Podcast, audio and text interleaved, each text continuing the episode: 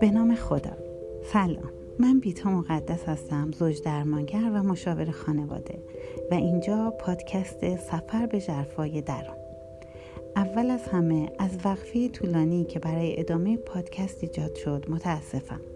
و از اینکه من را همراهی می‌کنید بسیار سپاس گذارم این پادکست بر اساس کتاب زندگی خود را دوباره بیافرینید تهیه و تدوین شده و در آغاز هر هفته منتشر میشه.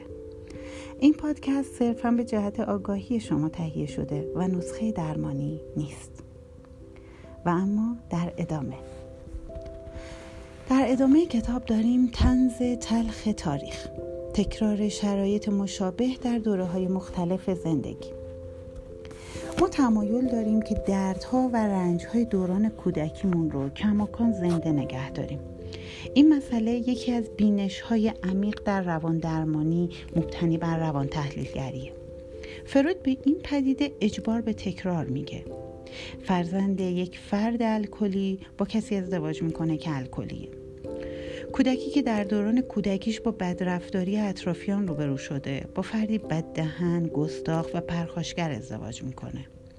یا اینکه خودش از دیگران سو استفاده می‌کنه. فردی که در دوران کودکیش آزار جنسی رو تجربه کرده در بزرگسالی ممکنه در دام روابط آشفته و بی هدف بیفته. کودکی که تحت سلطه دیگران بوده ممکنه در بزرگسالی به شدت دیگران رو کنترل کنه. این پدیده در نگاه اول گیج کننده است. چرا ما دست به این کار می‌زنیم؟ چرا دوباره رنج ها و درد هامون رو زنده می‌کنیم؟ چرا نمی‌تونیم دست از این الگوها برداریم و زندگی بهتری رو برای خودمون تدارک ببینیم؟ در واقع هر کسی با متوسل شدن به روش های محکوم به شکست به تداوم این الگوهای منفی دامن می‌زنه.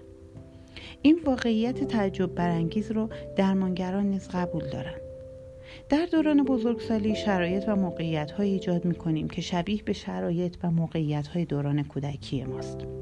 منظور از تله زندگی تمام روش هایی که باعث بازآفرینی شرایط دوران کودکیمون میشه. تله زندگی اصطلاحی آمیانه است و واجهی که متخصصان برای اشاره به تله زندگی به کار می‌برند طرحواره است.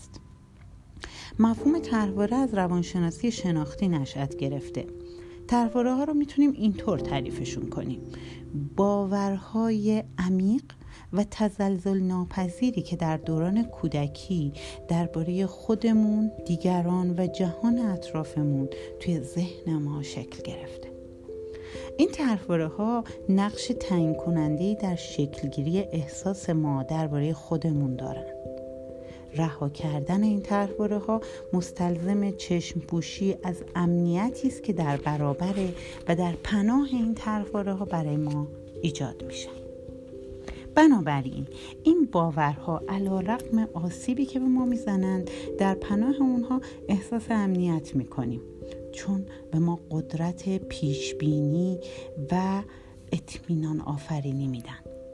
این باورها رو می‌تونیم به امنیت داشتن فردی ترسو در خونه تشبیه کنیم. وقتی که یک فرد ترسو می‌دونه توی خونه قرار چه اتفاقی بیفته یا کجا چه چیزی قرار داره و هیچ دلواپسی از این بابت نداشته باشه همون شرایط رو کماکان ادامه میده. اگر موافق باشید به چگونگی تاثیر این تله های زندگی در روابط عاطفی و عاشقانه بپردازیم. در ادامه کتاب ما مثال هایی رو داریم که شاید برمیگرده به این موضوع که ما باید یک سطح بینشی از روانشناسی داشته باشیم. این کتاب علا رقم بیانی که داره قطعا تهیه شده برای کسانی که اطلاعات روانشناسی داشته باشن. وقتی به قسمت مثال ها می رسیم مثال ها جوری بیان شده که مثلا خاتمه ای داره و در اون خود طرحواره ها همه اصطلاحات طرحواره آورده شده. من ترجیح میدم مثال ها رو بذاریم بعد از چند قدمی که جلوتر رفتیم و حداقل با اسم طرحواره ها آشنا شدیم بعد بریم سراغ مثال ها و مثال ها رو یکی یکی بررسی کنیم. هرچند که تمام این مثال ها در زندگی شخصی ما وجود داره. حالا به میزان کم یا میزان زیادتر.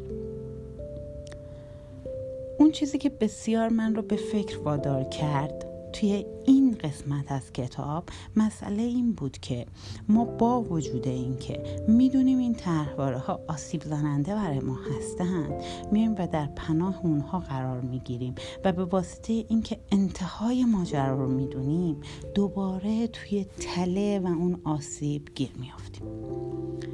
می‌خوام یه خواهشی بکنم ازتون. می‌خوام خواهش کنم چند لحظه ای رو فکر کنیم.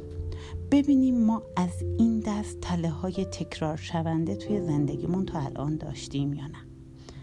با توجه به اینکه نمی‌دونم مخاطبین این پادکست چه رنج سنی دارند ممنون میشم از شما که اگر تجربیاتتون رو با ما به اشتراک بگذارید و کامنت کنید.